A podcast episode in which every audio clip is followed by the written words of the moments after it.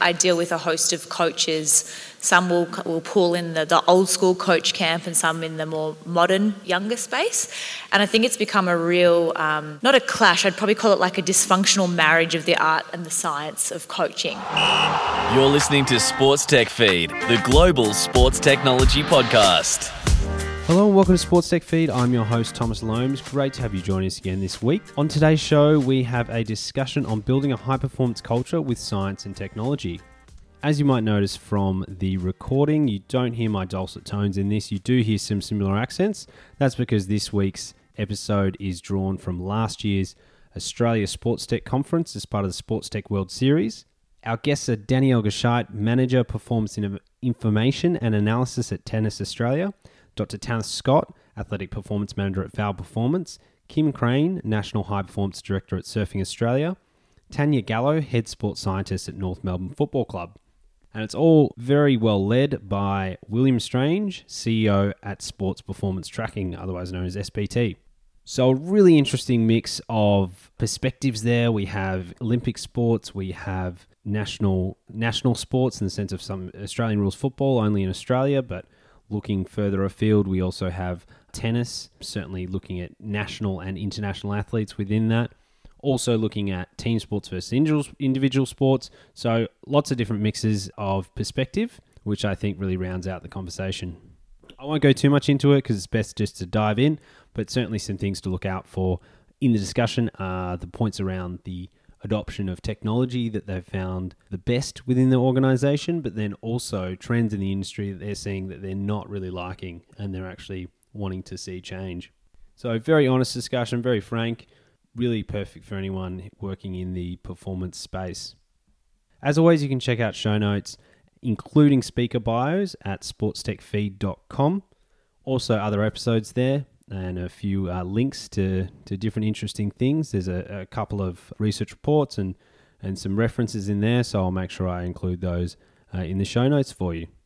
Now, over to William Strange for the Building a High Performance Culture with Science and Technology panel. Firstly, I'd like to welcome to the stage um, Danielle Gashite. Daniel is the Manager of Performance, Information and Analysis at Tennis Australia. Her role includes management of the performance analysis team and the athlete management system. Daniel is also proudly the Australian Fed, Fed, Cup team manager. So, the first question I'll throw over to all the panelists is what does high performance mean to you? Um, thanks, Will, and hi, everyone. Um, for me, high performance is actually around, it's about a culture of nailing the basics first. And I think a lot of sports um, are kind of at risk of getting all excited about those one percenters and then the new thing on the block and kind of latching onto that before actually getting the foundation right. So for me, high performance is about actually building and having a really solid foundation and then striving to uh, achieve those one percenters on top of that. Fantastic. Couldn't have described it better myself. Um, next up, I'd like to introduce Dr. Tanith Scott. Tanith is a strength and conditioning coach with over seven years of sports science experience in elite sport. Before joining VALD Performance as athletic performance and education manager, Tanith was athletic performance coach with the Brisbane Broncos in the NRL, and he's currently an adjunct associate lecturer at the University of Queensland. I feel like I'm doing the prices right here. Come on down.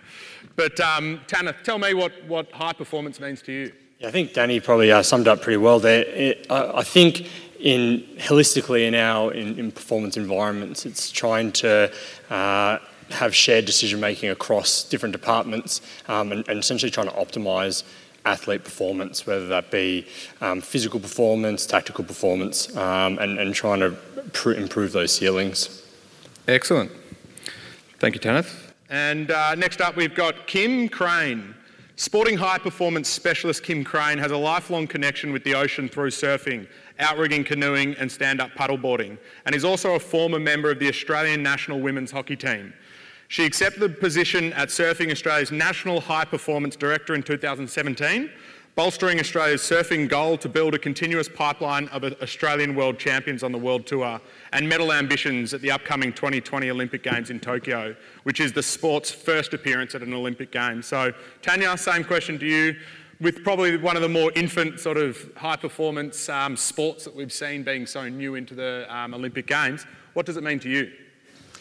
Um, hi, everyone.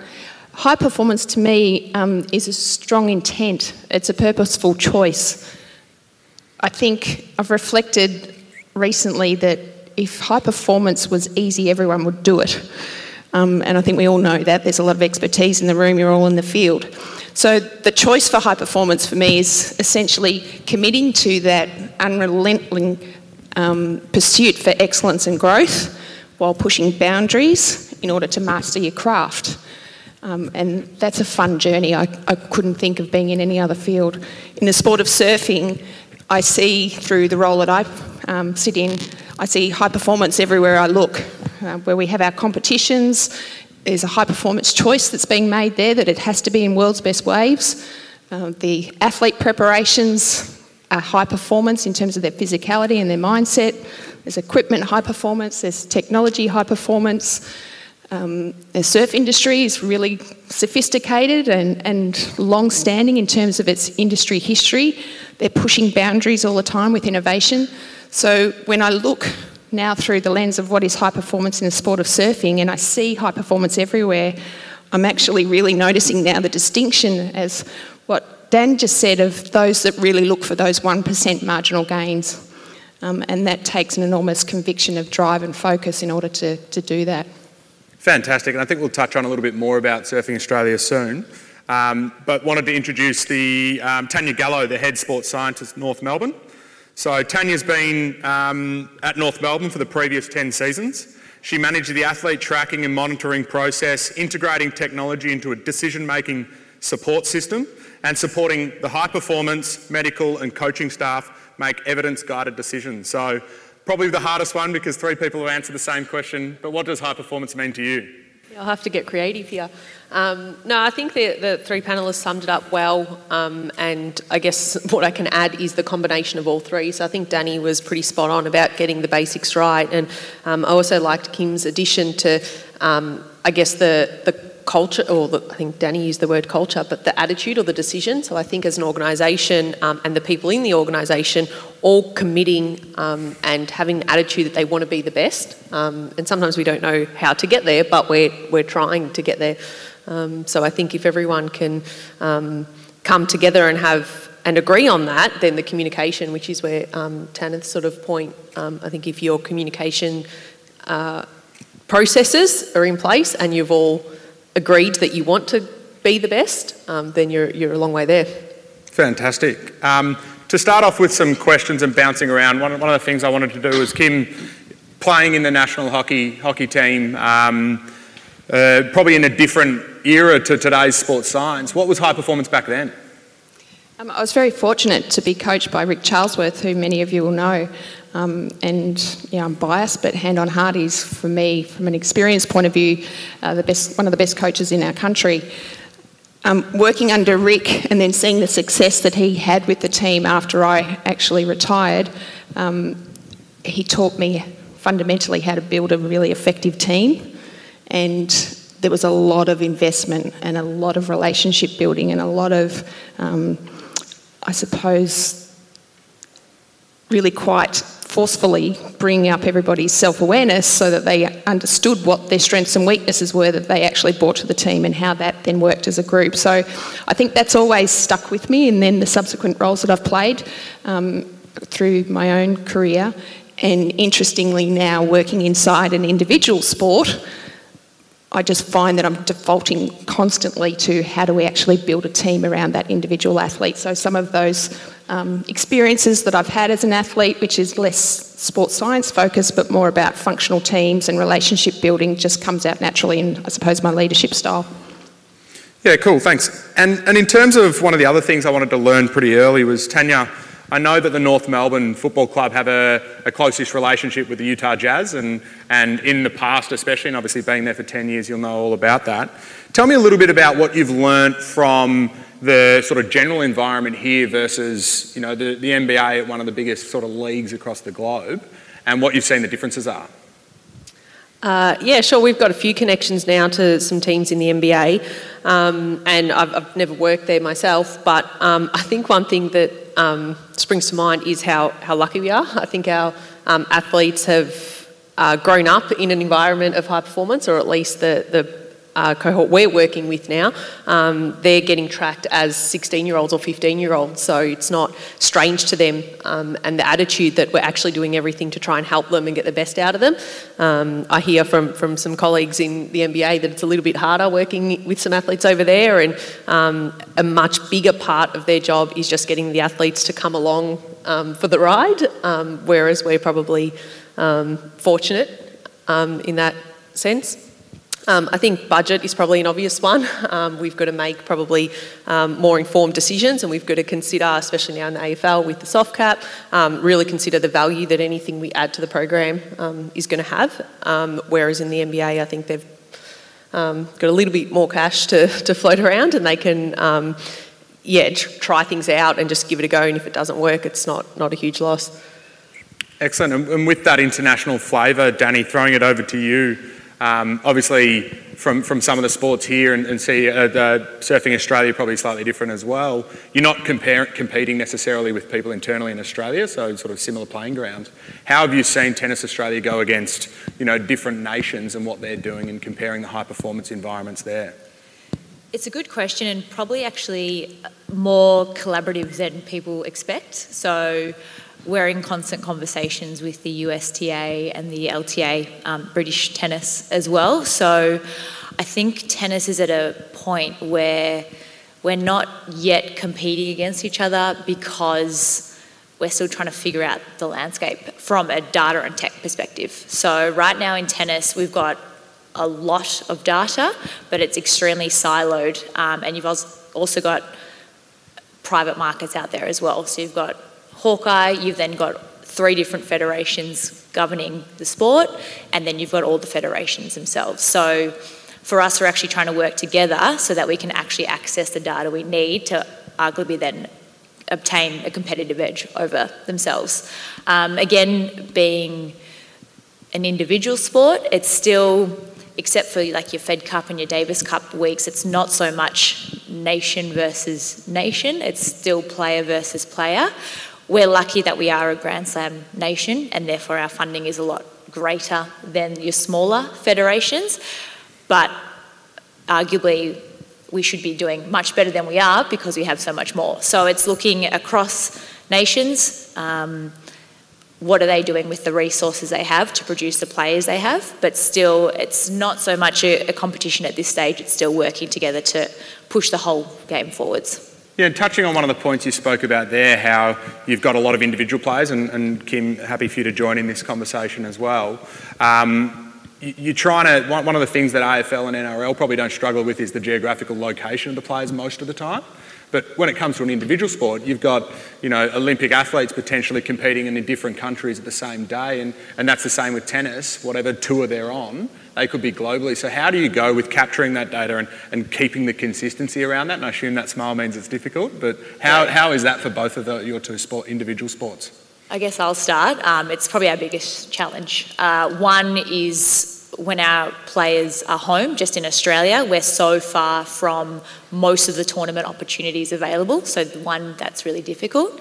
Second is obviously that we've got players spread all over the world at any time. Additionally, the bigger challenge with tennis is we actually don't know scheduling. So, for example, US Open starts Monday. The draw came out um, early this morning, so they're getting ready for Monday. You have no idea about Tuesday, Wednesday, Thursday because it actually depended on how they do on Monday. So it becomes really difficult from a planning perspective as well. Um, hence, the technology we have, we really need to rely on that as almost a, a platform for communication because everyone is everywhere. And not saying we're successful in doing that, and that's something we're really striving to get better at. Excellent. And Kim, if you've got anything um, to add there? What, what I would add there is um, I like what Dan shared there from a reflection point of view about just the, complexity of having your athletes all over the world. Um, of the 365 days a year, our athletes are only really home here in Australia between 80 and 90 days a year. Uh, so it makes it very difficult to, to support them and to add value. Um, I think what's probably important to just note as a comparative to tennis is we're two years in. So at the World tour level, uh, World Surf League athletes um, compete in the World Championship Tour. We've only really re-established the relationship with that level of athlete in the last two years and the olympics was the catalyst for that. So our inclusion in our first olympic games in tokyo 2020 um, to use a crude analogy it was just we had to jump back into bed together and work out how we are actually going to work together again. Um, and from a national federation point of view the way we've approached it is um, your world tour campaign is fundamentally yes your number one priority and we now have this really amazing opportunity called the Olympic Games. How can we add value um, in terms of the relationship? So we've had to re-establish some trust, and and we're certainly not leading with data and systems and processes. In our case, we're leading with relationship, and the data comes as a result of that. Yeah, probably an interesting one that just came to my mind then was looking at the surfers who are, you know, travelling the world on, on, on what they're doing. They haven't had to compete nationally at an Olympics before. How have they taken taken to that? And, and are they, you know, you look at the NBA that happened last night, a mm. lot of people don't necessarily care about playing for their country because they've got to focus on their careers. Yes. What have you seen from the surfing community? If I had have listened to all of the stakeholders in our community in month number one of me being in the role, um, I probably would have thrown the towel in pretty quickly because all the stakeholders were actually saying, oh, your biggest challenge, Kim, is going to be to get their buy-in and, and you're really confident that they will sign up for this thing. And there was a lot of media about it, a lot of, a lot of press, a lot of conversation. Um, I can stand here in front of you all and say every single one of our athletes is 100% committed to being the athlete that gets to um, wear the Australian tracksuit at the Olympic Games. And um, there'll be two guys, two girls, so we're only a small team. Uh, they're all 100% signed up and are fighting really hard for that opportunity. So, yeah, it's going to be exciting. Excellent. And Tanith, I'll get you in here. Um, moving from your sort of background in the, the Broncos, from sort of seven years prior to that, to the, to the end of your tenure before moving to VALD, what were the biggest observations of change that you saw? Um, probably, probably the biggest spectrum, I guess, was how we were able to use information to, to try to inform decision making.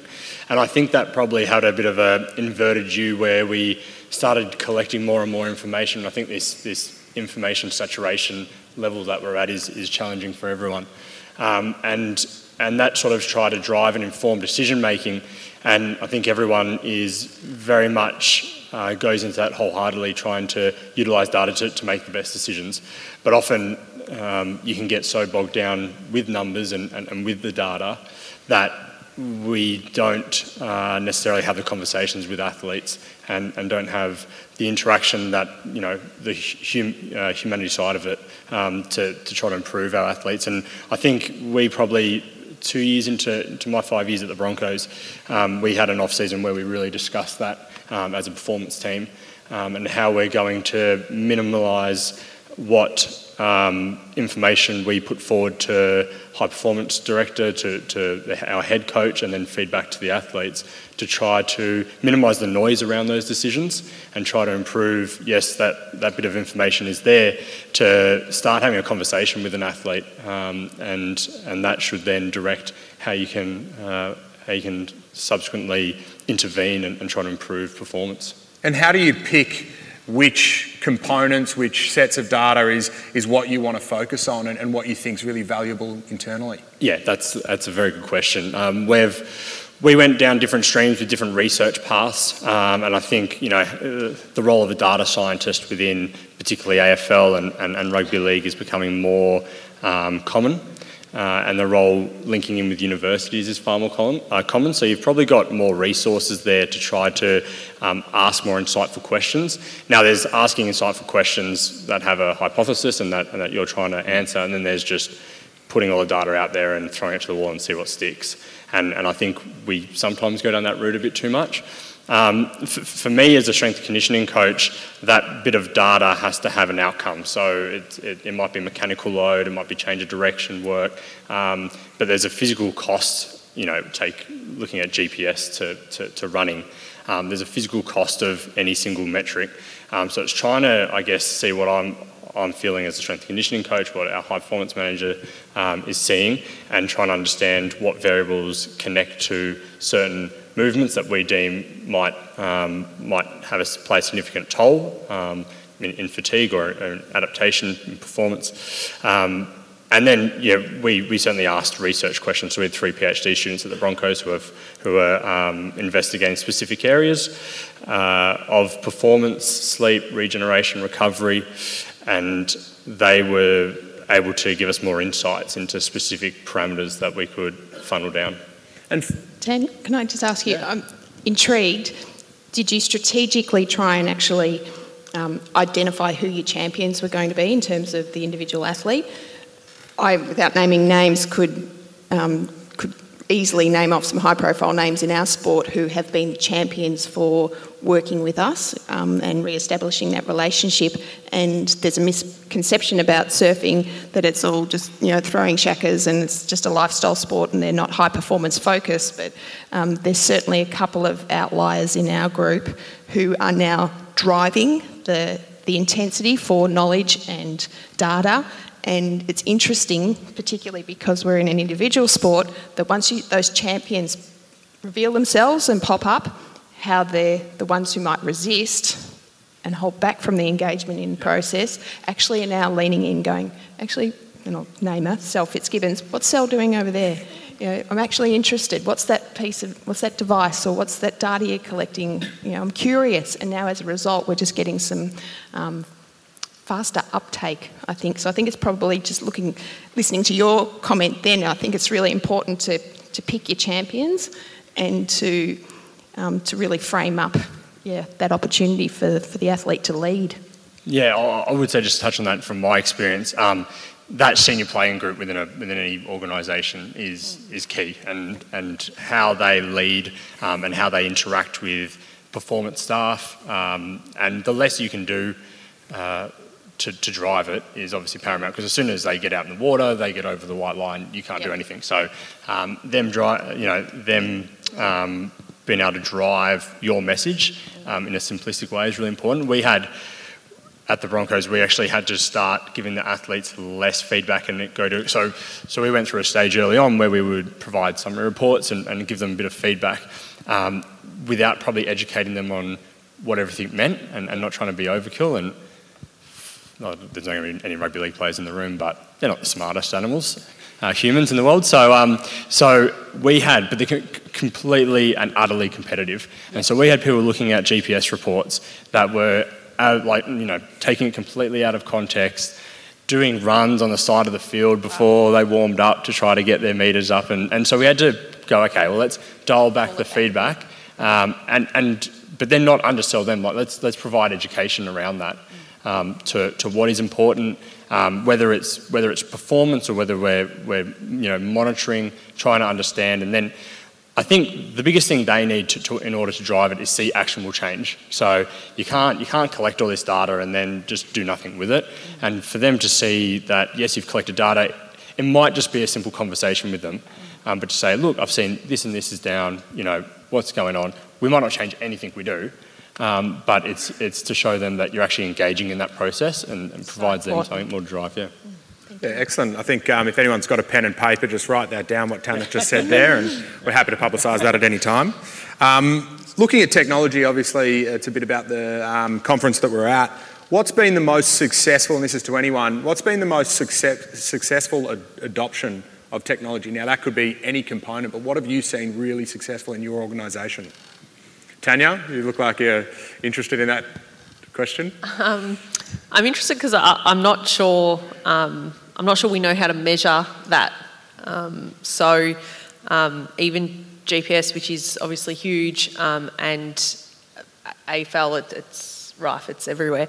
Um, and sorry, catapult, if anyone's in the room. but I, I don't know. Sometimes I wonder, like, what would happen if we didn't use it um, because people knew how to periodise before GPS and people knew how to have a conversation with their athletes about how they were feeling before GPS and people knew how to win match, like games of footy before GPS. So um, I'm probably not answering your question, but I'm not sure we know how to measure whether a piece of technology is, is successful. Um, is that, is that the failing of the technology? And I'm not protecting GPS here at all, but um, is that the failing of the technology or the failing of the application, the use, and potentially the, the, um, the industry fighting against what, what some people are looking at from a player's perspective, saying GPS is you know, overtraining or undertraining or whatever it's doing?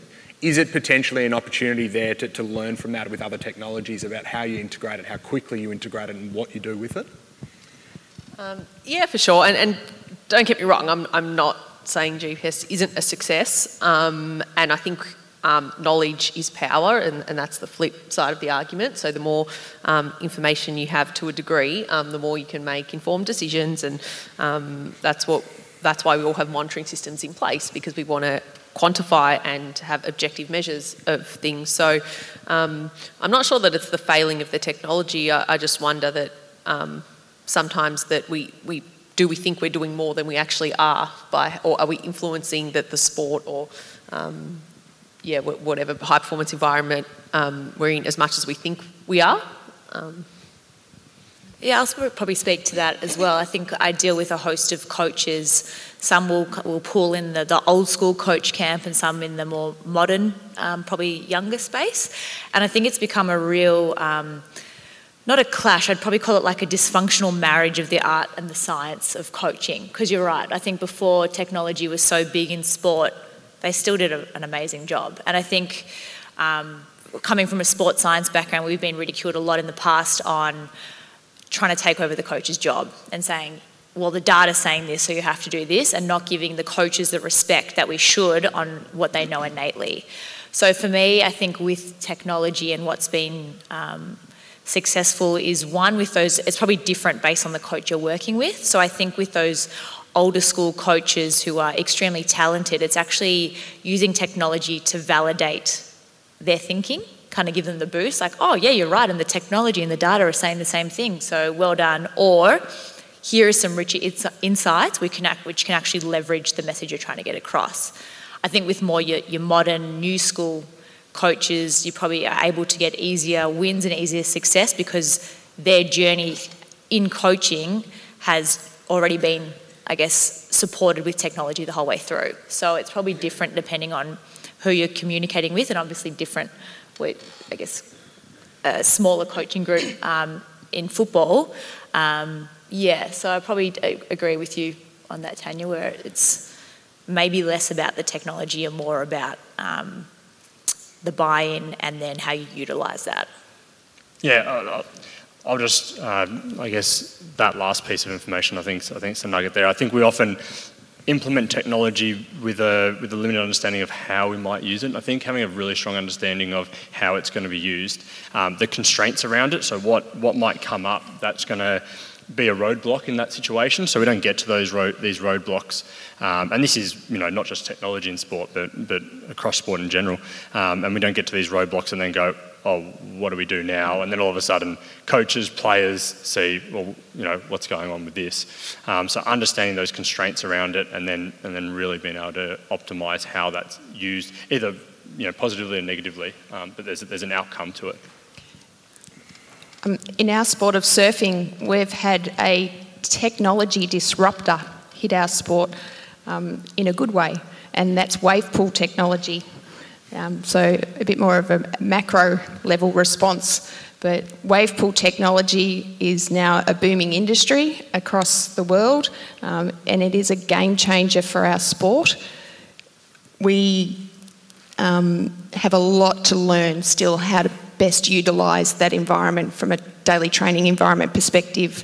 We took our Australian squad to Surf Ranch, the Kelly Slater wave pool, last year for a training camp, um, and we're talking you know, 15 uh, waves an hour, perfect waves, absolutely perfect, 800 metre waves, um, where you can fit in 10 to 15 power hacks, two 10 second barrels, um, heart rates being achieved by our athletes of up to you know, 200 beats per minute as they're working in that environment. So, running the pool then for 10 hours a day, 150 perfect waves every day from a training point of view. So, this technology from a skill acquisition point of view has just absolutely disrupted our sport.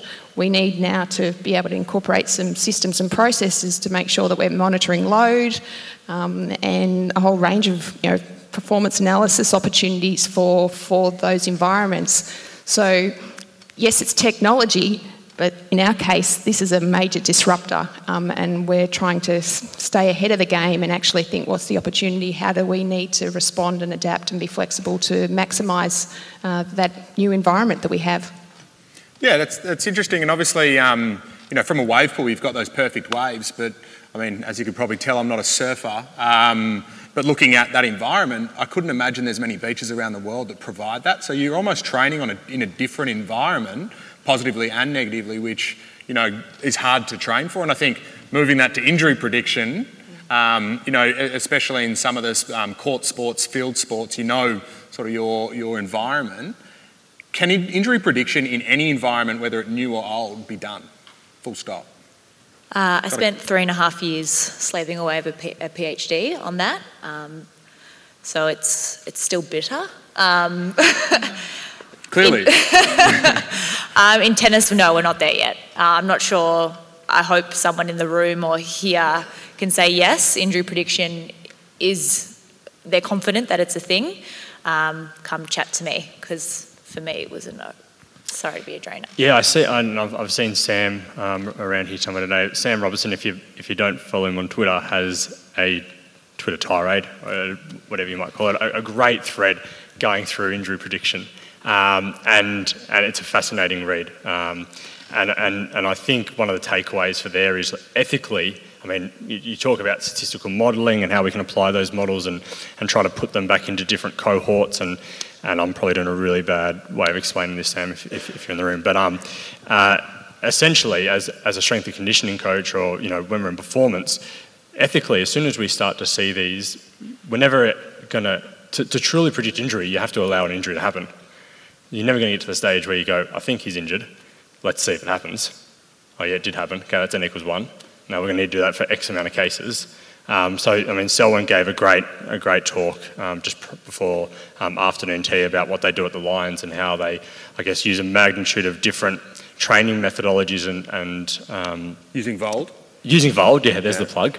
Um, to, uh, and to, to try to quantify um, what they're doing within the gym, with, out in the field, and utilising, I guess, theoretical models um, and, and, and, and their gut as well to try to, and, and, you know, particularly based on different bits of research, to try to go, okay, we, we, we place this athlete at larger risk of, of injury. And I think that's where, you know, we are. And then, and then as a, uh, you, you talk to your performance team and, you know, that needs to be a discussion to try to, how do we minimise that risk? Yeah, and I guess that's where I'll come back to is um, you're right. There are so many things you can do to mitigate the risk, um, and it's probably not looking at things in isolation. It has to be a, a holistic view of the risks and how to mitigate those.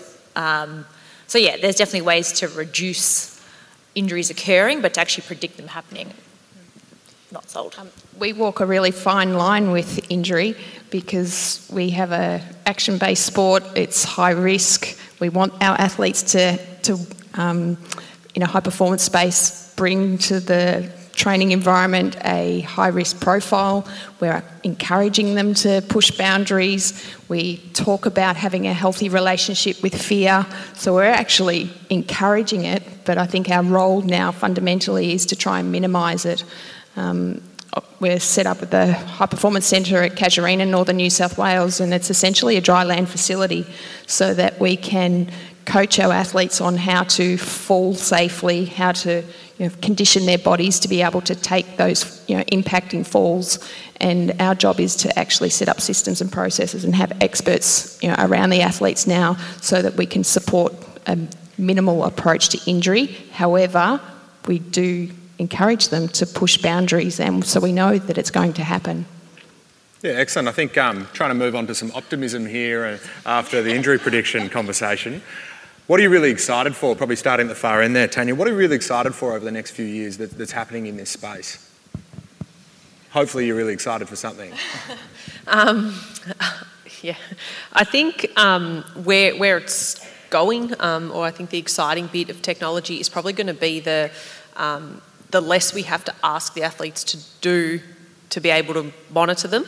Um, so this idea of um, invisible tracking or rather than wearables um, that we can track them without them having to wear anything or do anything um, because that's where I guess the, the piece comes in that um, we we ask them to do a lot to get this information and how much value or how much influence is that information having now you could argue wearing an extra garment and, and a piece of technology in your back is not particularly invasive but when you add that to the whole battery of, of things they do in their week for us to track them um, that's added stress if you go back to the um, traditional model of, of fitness and fatigue and, and stress, um, we're adding stress to them by things we're, we're testing them on. Um, by doing musculoskeletal screening, by doing counter movement jumps, or by getting them to fill in questionnaires every second day. So, um, I think the exciting piece, um, and it's probably where we're going, is that idea of the invisible type of monitoring where we don't actually have to get the athlete to do anything um, and still get information. Is anyone excited for anything? I'm the same as Tanya, actually. That's, um, I think you nailed it in terms of um, we think that collecting more data is great, more data is better, um, but not actually considering the athlete in that yeah. and saying we have to get them to fill out another questionnaire or they have to wear something else or don't start your training session until we put the camera up. So I think the more we can get away from well, knowing that we're collecting the data and just doing it, um, and actually having it be more reliable and valid with that as well, um, I think is really exciting. Um, takes away a lot of stress from the athlete, but also the staff, where a lot of what we're doing now is still extremely manual and risk of human error. So the more we can get away from that and just have objective, robust data coming in um, that's automated, gives us more time to actually get some insights out of that to then feedback. Excellent. And, and Tanith, I'll give you the hard question. What do you, what do you see revolutionising, changing, or, or a major shift in this industry over the next five years? Is there anything that you can see coming and you're like, I can't wait for that outside yeah, of those uh, two? We're chatting about this uh, not too long ago with a couple of the guys um, at, at ACU, and, and we are talking about microsensors and, and trying to understand what's happening, I guess, at a, a muscular level and, and, and even deeper at a molecular level, and, and having that, you know, how far down the line that is, where we can just almost implant and, and receive that sort of information. And um, look, that's highly invasive. Um, you know, we we were asking some questions on, about about I guess epigenetics and, and different bits and pieces at, at the Broncos that we wanted to do and, and figured out we weren't allowed to do them. So um, we had to we had to stop. Well, we, we never sort of started that that kind of side of it. But there's obviously a huge amount you can do in, in, in sport based on research that's going on in other areas, cancer research, and a huge amount of things about what we what we know about the body. Um, there's there's the moral side of that, I guess, and, and, and, what you do with that information. Because if if you know that an athlete might um, not have a successful career due to X, Y, and Z, which we know is true, which I'm not sure if we'll ever get there. I mean, but you know, what do you do with that piece of information? As a 16 year old, do you give them the opportunity to continue trying to give their, you know, strive for their dreams? And you know, again, I'm not sure whether we'll, whether we'll get to that finite situation um, because we've seen plenty of people who have, across all our sports, who have been written off as 16-year-old kids and then turned into great players. So, um, but you know, if there's a, a, piece of information there that you know could definitely tell you something about their future, um, you you start to get in a lot of moral and, and, and ethical issues. Got a um, couple couple minutes left, so a couple of uh, questions um, without notice here, which they all have been. But um, probably starting here, Danielle, looking around the industry, is there any individual club um, or slightly more broad on that, try and be reasonably specific that you look at and you envy and, and, and you're really trying to sort of model what you do on it? And that, that'll obviously go down the line after that question. Um, that's a really good question. I think for me, um, it's actually probably looking broader than sport. Um, I even talk about chatting someone before around these conferences and conferences I've been to in the past, and I actually think I get the most insight from the sessions that actually have nothing to do with my background or sport. Um, so I think it's actually it's not a specific company, but for me, it's actually looking broader than just the sport injury. Uh, sorry, sports industry, um, because I think, in my opinion, like for example at, at tennis we're just starting to talk about human-centered design which is old news for a lot of other industries. So i think sport in my opinion just generally we're probably behind some other industries so it's looking to them to kind of see the direction moving forward. So that was a very general answer but it's yeah. just looking outside of sport. If we got any specific answers that have yeah I, will Yeah, I, right. I really did enjoy that answer, but I, I- no, I did. I sounded very sarcastic, didn't I? Um, I think I think as a community, it's, it's been great to be here and, and, and run into a lot of familiar faces and, and have some um, off-the-cuff chats. And I think um, as a from a strength conditioning sport science community in, in team sport, and I'm more specifically probably talking about AFL and, and rugby league here, um, we everyone's fairly good mates, I would say. Like you, you, you're pretty close with a lot of people, um, and and just having discussions about how and what they're doing with their athletes, and and understanding that there's no real secrets in, in, in what we do. And if you were take it to take a program from North Melbourne and put it at Adelaide you got you got different athletes in different environments, in different states, in different conditions, and it's, it's going to look different.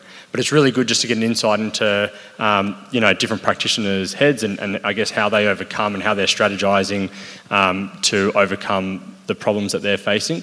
Um, there's no real particular club I would, would say. Um, you know, chatting to some of the guys from um, you know the Western Bulldogs guys are here today. The Crows, um, they're selling at the Lions. Um, Mac is here from Port Adelaide.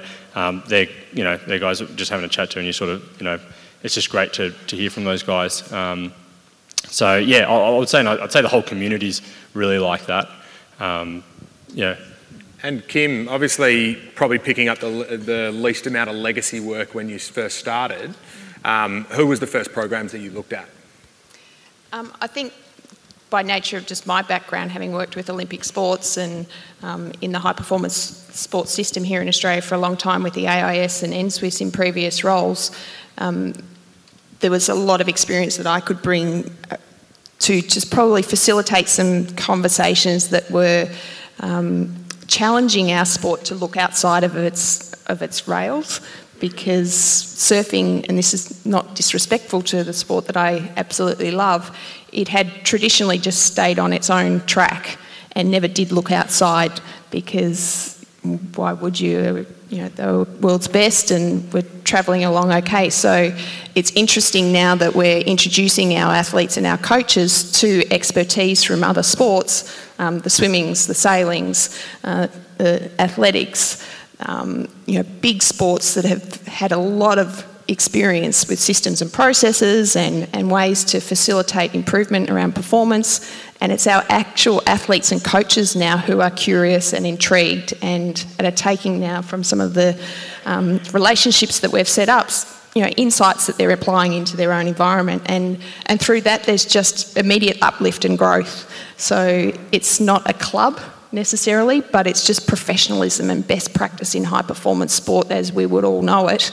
And surfing's now being introduced to that, and, and the uptake and the enthusiasm's um, really encouraging.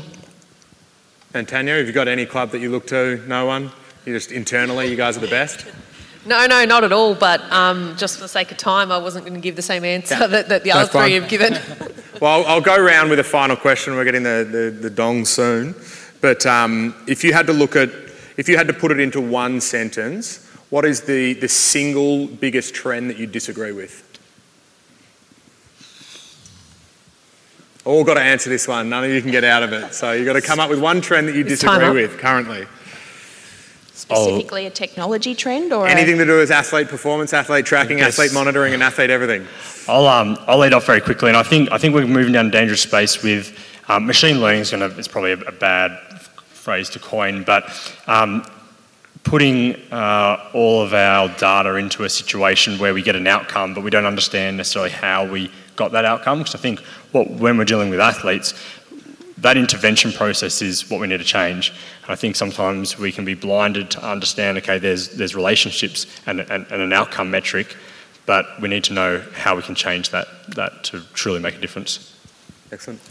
Um, I'm going to sound like a whinging national high performance director, but probably any national high performance director of any Olympic sport in our country right now would probably give the same response. And um, the trend that I am not comfortable with at the moment is how we um, make decisions about investment in our high performance program. I think it's really outdated and it's archaic in the sense that we measure success, um, you know, fundamentally still on medals, and I think that you know we're we're bigger than that now as a system, and I think there's an opportunity to to really uh, look at how we fundamentally make those investment decisions and identify different measures of success. And yeah, I'd like to see that change. It's a, it's a trend I think is really outdated. We've got to get ahead of the game. Um, I'm going to provide another general answer, but I wholeheartedly believe in it. Um, I think the, for me, it's going back to actually where I started, where it's sports teams, clubs latching on to those new shiny things that they get really excited about, but they actually haven't got the foundation right yet. So um, it's not a specific trend, but it's actually just the trend of seeking the competitive advantage from new technology or new data before actually understanding and nailing the basics. So it's doing, doing everything rather than doing some things right. Spot on. Yeah. Um, I don't know if it's a, if it's a trend per se, but a, um, an approach that I probably disagree with is um, when um, clubs or um, organisations um, get really siloed. So I feel like um, the more information we get, the more technology we implement. You can see that in some organisations, they it's almost splits the departments, whether that be um, you know corporate and, and, membership and sports science, or even within sports science and medical itself, when you have um, doctors and, and physios um, using this piece of technology without context because they haven't um, incorporated into what's already happening with the monitoring or when you've got um, you know a psychologist which um, we didn't really touch on today but I think that's a really big missing piece of whether it be injury prevention or performance tracking or um, and that as far as I know technology doesn't measure that yet so whether it's a psychologist who's doing work and um, is siloed out because um, he's not using the same piece of, of technology, um, so I'm not sure if it's a trend, but I think um, the organisations who can bring um, everyone together so that we're dealing with athletes as a whole um, are the organisations that are going to be leading the way in who we want to be. And there you have it. That was our panel discussion on building a high performance culture with science and technology some really interesting perspectives there. Uh, did like the kind of flip side of what you're most excited for, also looking about what you're not really excited for, and I think that's pretty interesting to have that frankness and self awareness about uh, things that would like to change in the industry. So really appreciative of our of our speakers for sharing that. As always, you can go to sportstechfeed.com for show notes, uh, also the bios and LinkedIn connections for all our speakers if you'd like to follow up or, or hear more. Next week, we'll be back to our regular programming of interviews. We've got some really good interviews coming over the next few weeks, uh, looking at obviously the impact of COVID corona shutdown across different areas of sport, including some things around sports gambling, how technology has been applied in that, um, and how they're looking to kind of cope through this shutdown.